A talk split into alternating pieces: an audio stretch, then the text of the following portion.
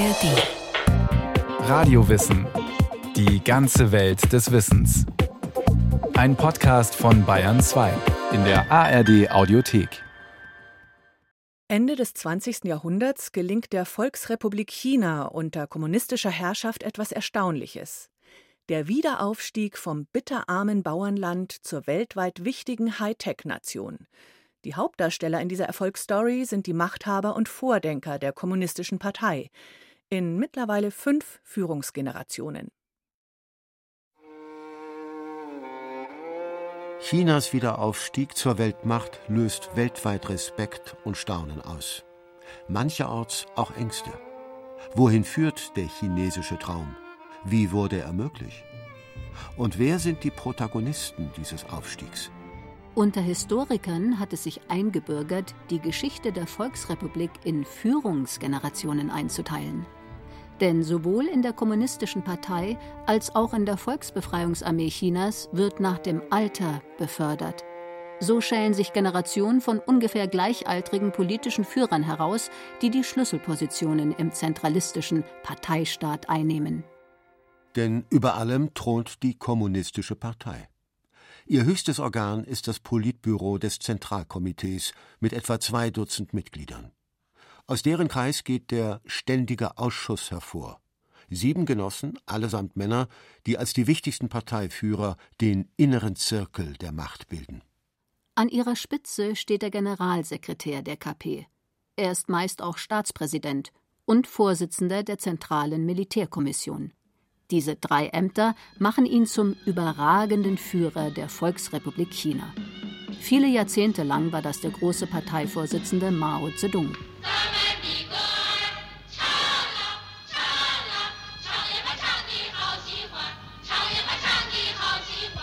Führungsgeneration 1, die Ära Mao Zedong. Von 1949 bis 1976. Die erste Machtriege von bislang fünf ist die Gründergeneration der Kommunistischen Partei und der Volksrepublik. Die Biografien dieser Heroen der Revolution sind geprägt von jahrzehntelangem Kampf, vom Krieg gegen das imperialistische Japan und dem Bürgerkrieg gegen die nationalchinesische Kuomintang des General Chiang Kai-shek. Die überragende Figur der Gründergeneration ist Mao Zedong. Seine Theorie des bäuerlichen Kommunismus stand im Widerspruch zu den marxistisch-leninistischen Dogmen und dem Führungsanspruch der Sowjetunion, schreibt die Tübinger Historikerin Cornelia Hermanns in ihrem Buch Chinas Strategen. Das große bleibende Vermächtnis von Mao Zedong ist, dass er gesagt hat, wir müssen den eigenen chinesischen Weg gehen. Er nennt das die Sinisierung des Marxismus. China wird ein sozialistisches Land, aber nicht so wie die Sowjetunion. Wir müssen unsere marxistische Politik auf die Verhältnisse in China anpassen und dieser Gedanke der Sinisierung ist wegweisend gewesen bis heute. Mao mobilisierte die Massen mittels großer, oft gewaltsamer Kampagnen. Ende der 1950er Jahre aber stürzte er China in unvorstellbares Elend, als er versuchte, das arme Bauernland mit einem großen Sprung nach vorne zu einem Industrieland zu machen. Sowas kann in einem unterentwickelten Land mit unterentwickelter Technik eigentlich nur schiefgehen. Da wird die Arbeitskraft überdehnt, es wurden Arbeitskräfte vom Land abgezogen, es kam zu einer enormen Hungersnot und diese Hungersnot hat Millionen Chinesen das Leben gekostet. Westliche Schätzungen gehen von 40 bis 50 Millionen Toten aus. Als das ganze Elend offenbar wird, gerät Mao schwer in die Kritik. Im politischen Tagesgeschäft kaltgestellt, tritt er für einige Jahre in die zweite Reihe, während pragmatische Kader versuchen, die marode Wirtschaft wieder auf die Beine zu stellen. Für Mao ist das Verrat an der Revolution. Treue Verbündete inszenieren einen Personenkult um den großen Steuermann, der die permanente Revolution fordert. Er sagte, nein, die Politik stimmt, die Ideologie stimmt und das ideologische Bewusstsein der Menschen hinkt hinterher und das müssen wir ausrotten.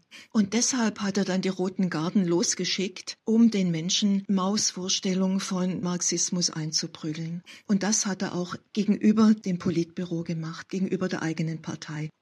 Die Kulturrevolution bricht 1966 los, dauert mehrere Jahre und kostet Hunderttausende das Leben. Manche Schätzungen gehen sogar von 20 bis 30 Millionen Toten aus. Während dieser chaotischen Zeit werden viele Genossen der ersten Führungsgeneration gedemütigt, in Arbeitslager gesteckt oder kurzerhand beseitigt. Als Mao am 9. September 1976 im Alter von 82 Jahren stirbt, ist die Nachfolgefrage nicht geregelt. Die sogenannte Viererbande um seine Witwe Jiang Qing wird politisch kaltgestellt. Zum Erben des Diktators ernennt sich Hua Guofeng, ein politischer Aufsteiger, der von den Wirren der Kulturrevolution profitiert hat. Huas Linie ist einfach. Alles, was Mao gedacht, geschrieben und getan hat, ist nach wie vor richtig. Doch diese Politik des Weiter so ist für all jene aus der ersten Führungsgarde unerträglich, die in der Kulturrevolution verfolgt worden waren. Führungsgeneration 2 Die Ära Deng von 1976 bis 1992 Deng Xiaoping, geboren 1904 als Sohn einer wohlhabenden Landbesitzerfamilie, hat in Frankreich studiert und ist dort zum Marxisten geworden. Zurück in China macht er Karriere in der KP. Als Parteisekretär und Herrscher im Südwesten der jungen Volksrepublik regiert der knapp 1,50 Meter große Deng mit brutaler Härte. Als treuer Gefolgsmann Maos steigt er immer weiter auf. Zum Finanzminister, stellvertretenden Premierminister, Generalsekretär des Zentralkomitees. Als Deng den großen Sprung nach vorn, den er zunächst befürwortet hat, kritisiert und eine pragmatische Wirtschaftspolitik fordert, verscherzt er es sich mit Mao. In der Kulturrevolution wird Deng als Verräter und Staatsfeind verfolgt und aufs Land verbannt. 1973 rehabilitiert, fällt er drei Jahre später erneut in Ungnade. Dengs Biografie ist typisch für jene Verlierer der Kulturrevolution, die sich nach Maos Tod gegen ein Weiter so stellen. Produktion statt Revolution. Keine linken Utopien mehr, fordern die Reformer um Deng. Sein Motto lautet: Die Wahrheit in den Tatsachen suchen. Aber die sind wenig schmeichelhaft. Während asiatische Nachbarländer einen rasanten Aufschwung erleben, ist die Volksrepublik weiterhin ein bitterarmes Bauernland. Vor dem entscheidenden Parteitag im Dezember 1978 schickt Deng die Kader ins prosperierende Ausland, damit sie mit eigenen Augen sehen, wie notwendig ein ökonomischer Umbau Chinas ist. Der Schachzug geht auf. Deng gelingt die Rückkehr zur Macht. An den Schaltstellen des Parteiapparates sitzen bald seine Leute, während Widersacher Hua Guofeng aufs politische Abstellgleis geschickt wird. Das Amt eines übermächtigen Parteivorsitzenden, das Mao einst innehatte, wird zwar nun abgeschafft und durch eine kollektive Führung ersetzt, aber als Vorsitzender der Militärkommission ist Deng Xiaoping fortan der bestimmende Mann. Den neu geschaffenen Posten des Generalsekretärs der Partei besetzt er mit einem seiner Kronprinzen, mit dem liberalen Hu Yaobang. Dengs Reformprogramm knüpft an Ideen der frühen 1960er Jahre an. Zu den vier Modernisierungen in Landwirtschaft, Industrie, Militär sowie Wissenschaft und Technik kommt jetzt auch die Öffnung gegenüber dem Ausland. Deng, der berühmt ist für seine blumigen Zitate, sagt: Es ist egal, ob die Katze schwarz oder weiß ist. Hauptsache, sie fängt Mäuse. Um ein sozialistisches China zu schaffen, brauche es keine sozialistische Planwirtschaft. Die führe nur zu Ineffizienz und Mangel.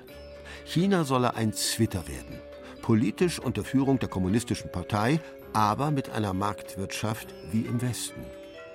Für diesen Umbau gab es keinen Masterplan, sagt Historikerin Hermanns. Dengs Motto war vielmehr nach den Steinen tastend den Fluss überqueren. Wir experimentieren mit dem Kapitalismus. Wir weisen bestimmte Gebiete in China aus. Da darf experimentiert werden und diese Gebiete stellen wir dem ausländischen Kapital zur Verfügung. Die sollen in China produzieren. Unsere Bedingung ist, sie arbeiten mit chinesischen Arbeitskräften zusammen und sie bilden Joint Ventures mit chinesischen Firmen.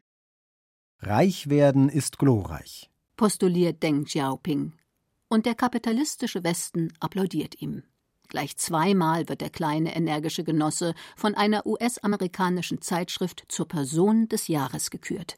Zumal seine Reformen bald Erfolge zeigen. Ertragssteigerungen in der Landwirtschaft, hohe Wachstumsraten in der Industrie, höhere Löhne. Aber nicht alle Chinesen sind begeistert, denn soziale Sicherheiten gehen verloren.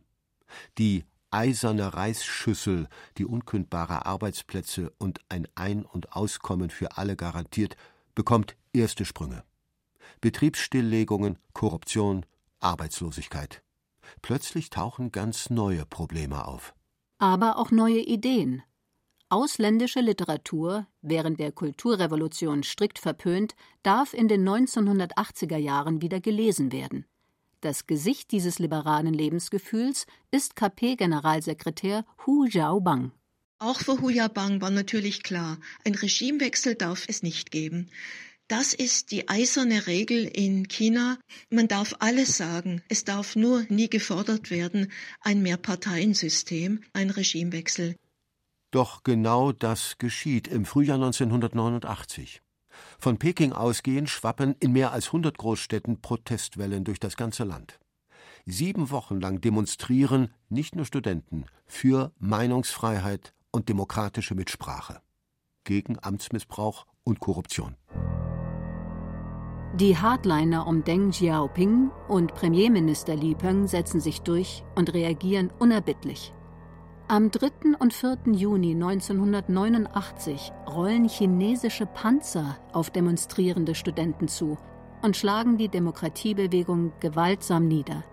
Mehrere tausend Menschen werden getötet. Dengs Doktrin sah zwar eine wirtschaftliche Liberalisierung vor, Politisch aber galt eisern die Regel von den vier Grundprinzipien. Denen zufolge wird am sozialistischen Weg Chinas und dem Machtanspruch der kommunistischen Partei nicht gerüttelt. Umso weniger, als in jenen Jahren die kommunistische Welt andernorts tiefe Risse bekam, um bald vollends zu kollabieren. Der Zusammenbruch der Sowjetunion, der wurde ganz genau verfolgt. Deng hatte ja auch sich mal geäußert, Gorbatschow sei ein Schwachkopf, ein Dummkopf, dass er das zugelassen hat. Vor allem hatte Deng immer die Angst vor dem Westen, dass ausländische Agenten sich mit der chinesischen Mittelschicht verbinden und es dann zu Aufständen kommt. Davor hat er immer gewarnt. Die dritte Führungsgeneration, Jiang Zemin. 1992 bis 2003. Deng Xiaoping hat seinen Nachfolger selbst ausgewählt, Jiang Zemin. Geboren 1926 im Osten Chinas, konnte wie viele der dritten Führungsgeneration eine akademische Ausbildung absolvieren.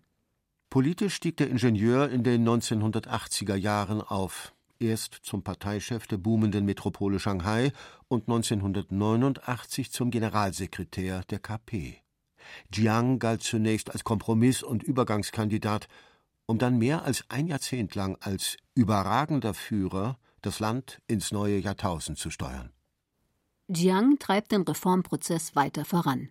Viele defizitäre Staatsbetriebe werden nun in Aktiengesellschaften umgewandelt. Das ordnungspolitische Modell der sozialistischen Marktwirtschaft bekommt Verfassungsrang.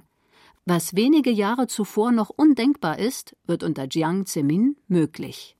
Er sagte, wir nehmen Unternehmer in die Partei auf. Also plötzlich nicht mehr der Ausbeuter Unternehmer und der ausgebeutete Arbeiter, sondern wir sind ein Volk. Wir arbeiten alle gemeinsam am Aufbau des Sozialismus und am Aufbau Chinas. Und das mit Erfolg. China erlebt einen beispiellosen Boom tritt der Welthandelsorganisation WTO bei, erhält den Zuschlag für die Olympischen Sommerspiele in Peking 2008. Und die britische Kronkolonie Hongkong kehrt heim ins einstige Reich der Mitte. Patriotischer Balsam allein aber kann die Schattenseiten des Booms nicht verdecken. Korruption, Behördenwillkür und ein wachsendes Wohlstandsgefälle lassen die Unzufriedenheit in der Bevölkerung wachsen. Beinahe täglich kommt es zu Protesten und sozialen Unruhen, die oft gewaltsam verlaufen. Hu Jintao und Wen Jiabao, die vierte Führungsgeneration, von 2003 bis 2013. Who is who? spöttelt die englischsprachige Presse des Westens über Pekings neuen starken Mann Hu Jintao. Der Sohn eines Teehändlers wird Ende 2002 vom 16. Parteitag zum Generalsekretär erkoren. In den 1980er Jahren war der Wasserbauingenieur zum Parteisekretär aufgestiegen, erst im Südwesten Chinas, dann in Tibet, wo er 1989 die Proteste gewaltsam niederschlagen lässt. Hu ist also ursprünglich ein Hardliner, wird später aber als moderater Reformer wahrgenommen, ebenso wie der neue Premierminister an seiner Seite, Wen Jiabao. Als China in jenen frühen 2000er Jahren zur Werkbank der Welt wird, erlebt es zwar weiter immense Wachstumsraten, aber das chinesische Wirtschaftswunder birgt auch Probleme, die sich in der Ära Hu und Wen dramatisch verschärfen. Die vierte Generation ist vor dem Problem gestanden, die ungeheuren Umweltschäden, die in China inzwischen durch diese Raubtierkapitalisierung und durch die Verlagerung der Industrie nach China aufgetreten ist, in den Griff zu bekommen. 70 Prozent der chinesischen Flüsse waren verseucht. Und auch sozial spaltet der rote Turbokapitalismus das Land. Greller Reichtum in den Glaspalästen der Ostküste trifft auf bittere Armut in den ländlichen Gebieten. Millionen Wanderarbeiter machen sich auf die Suche nach Niedriglohnjobs. Hu Jintaos Antwort auf die Probleme zielt auf eine Stärkung von Wissenschaft, Bildung und Ökologie und auf eine harmonische Gesellschaft. Mit der Rückbesinnung auf eine 2500 Jahre alte konfuzianische Tugendtradition will die Staatsführung das Auseinanderdriften der Gesellschaft verhindern. Als die Volksrepublik China 2010 zur zweitstärksten Volkswirtschaft der Welt nach den USA aufsteigt, sind die Probleme aber immer noch allgegenwärtig. Hu Jintao und Wen Jiabao haben sie nicht in den Griff bekommen, sagt die Historikerin Cornelia Hermanns. Die Umsetzung notwendiger Reformen ist oft an der Selbstherrlichkeit der Provinzregierungen gescheitert. Da konnten sie sich nicht durchsetzen. Die Regierungszeit wird allgemein als eine sehr schwache bewertet. Was auch mit der Korruption zu tun hatte. Die reichte bis in die höchsten politischen Kreise der Führungsfamilien hinein. Riesige Vermögen wurden mit Hilfe von Briefkastenfirmen außer Landes geschafft. Der Kampf gegen Korruption sollte auch für die nächste Generation zur großen Herausforderung werden. Die fünfte Führungsgeneration Xi Jinping von 2013 bis heute. Im November 2012 legt der 18. Parteitag der chinesischen KP die drei wichtigsten Ämter in die Hand eines Mannes, Xi Jinping, geboren 1953 in Peking. Und wieder fragte sich die Welt, wohin steuert China? Auch diesmal keimte im Westen die Hoffnung, die Reformen könnten in Richtung Demokratie gehen. Anlass dafür bot die Biografie des neuen überragenden Führers, sagt Thomas Heberer, Professor für Politik und Gesellschaft Chinas an der Universität Duisburg-Essen. Der Vater von Xi Jinping war ja eher ein Liberaler. Er hat sich dafür ausgesprochen, dass man Tibet entgegenkommen müsse und für die freiere Entwicklung der ethnischen Minderheiten hat er sich eingesetzt. Er wurde ja von Mao kaltgestellt als Kritiker des großen Sprungs. Dann hat er auch den 4. Juni 1989 kritisiert. Das heißt, er war jemand, der immer offen seine Meinung gesagt hat, aber liberal war. Und dann dachten viele, jetzt, jetzt kommt sein Sohn und er hat sicher die Auffassung des Vaters übernommen und wird auch liberalere Politik betreiben. Aber das Gegenteil war der Fall. Als Sohn eines hohen Parteifunktionärs gehört Xi Jinping zum sogenannten Roten Adel. In früher Kindheit genoss er Privilegien. Während der Kulturrevolution aber wurde die Familie bedroht und gedemütigt. Trotzdem ließ Xi in seiner ersten Rede als Generalsekretär keinen Zweifel daran, dass nur der Sozialismus China retten könne. Die Reform- und Öffnungspolitik seiner Vorgänger nahm er zurück. Die Macht im Land wurde rezentralisiert. Möglicherweise hat er auch im Blick gehabt, dass durch die etwas liberalere Haltung seiner Vorgänger die Korruption massiv angewachsen ist. Zwar immer gesagt wurde, wir müssen dagegen vorgehen, aber niemand wirklich dagegen vorgegangen ist. Und dass er daraus das Gefühl entwickelt hat, wenn diese Partei zusammenbricht, und da würde ich ihm sogar recht geben, dann bedeutet es für China das Chaos. 2018 ließ Xi Jinping die zeitliche Begrenzung für sein Amt als Staatspräsident aufheben. Er kann nun alle drei wichtigen Posten auf Lebenszeit ausüben. Im Herbst 2022 hat er die vier frei gewordenen Plätze im Ständigen Ausschuss des Politbüros mit engen Verbündeten besetzt. Diese Konzentration macht Xi zu einem der mächtigsten Politiker der Welt. Selbstbewusst betont Peking, dass es keine Kopie des Westens sein wolle und sich jede Einmischung verbiete. Beim repressiven Umgang mit ethnischen Minderheiten wie den Uiguren, bei der Niederschlagung der Demokratiebewegung in Hongkong, auch beim Thema Taiwan oder bei der Frage nach individuellen Menschenrechten und Meinungsfreiheit. All das ist nicht neu. Und doch ist unter Xi ein Wandel klar erkennbar, sagt Thomas Heberer. Das muss man deutlich sagen. China ist autoritärer geworden. Dahinter stehen verschiedene Befürchtungen. Sowjetunion als abschreckendes Beispiel. Wenn man zu liberal ist, zu viele Ideen zu Wort kommen lässt, dann bricht das vielleicht alles in sich zusammen. Das möchte man nicht. Soweit man die Herrschaft der kommunistischen Partei akzeptiert, das war auch schon vorher so, und die nicht in Frage stellt, kann man relativ viele Dinge diskutieren. Das System selbst darf nicht in Frage gestellt werden, was natürlich für alle Systeme gilt, überall auf der Welt. Beobachter befürchten, dass sich die Volksrepublik vollends zur totalitären Diktatur entwickelt. Denn unter Xi erlebt China eine Reideologisierung, eine Rückbesinnung auf den Marxismus. Maos Denken habe zweifelsohne großen Einfluss auf Xi Jinping, sagt Politikwissenschaftler Heberer.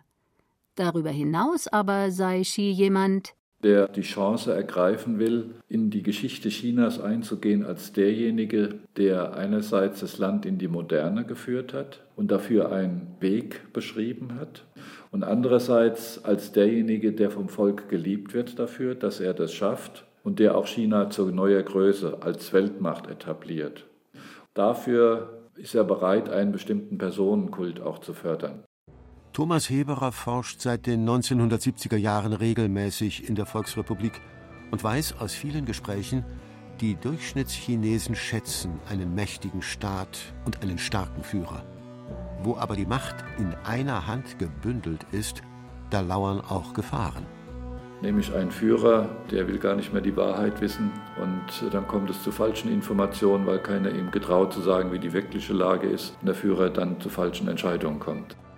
Wie lange die fünfte Führungsgeneration an der Macht sein wird, weiß heute niemand. Und wer danach in Peking regiert, steht auch in den Sternen. China bleibt spannend und schwer berechenbar.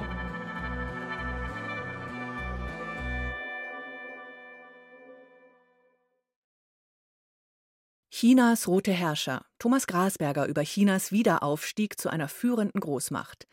Außerdem hätten wir noch die Folge die Mao-Bibel, kleines Buch mit großer Wirkung. Und die ganze Staffel Altes und Neues China in dem Podcast Alles Geschichte, History von Radiowissen, in der ARD Audiothek und überall, wo es Podcasts gibt.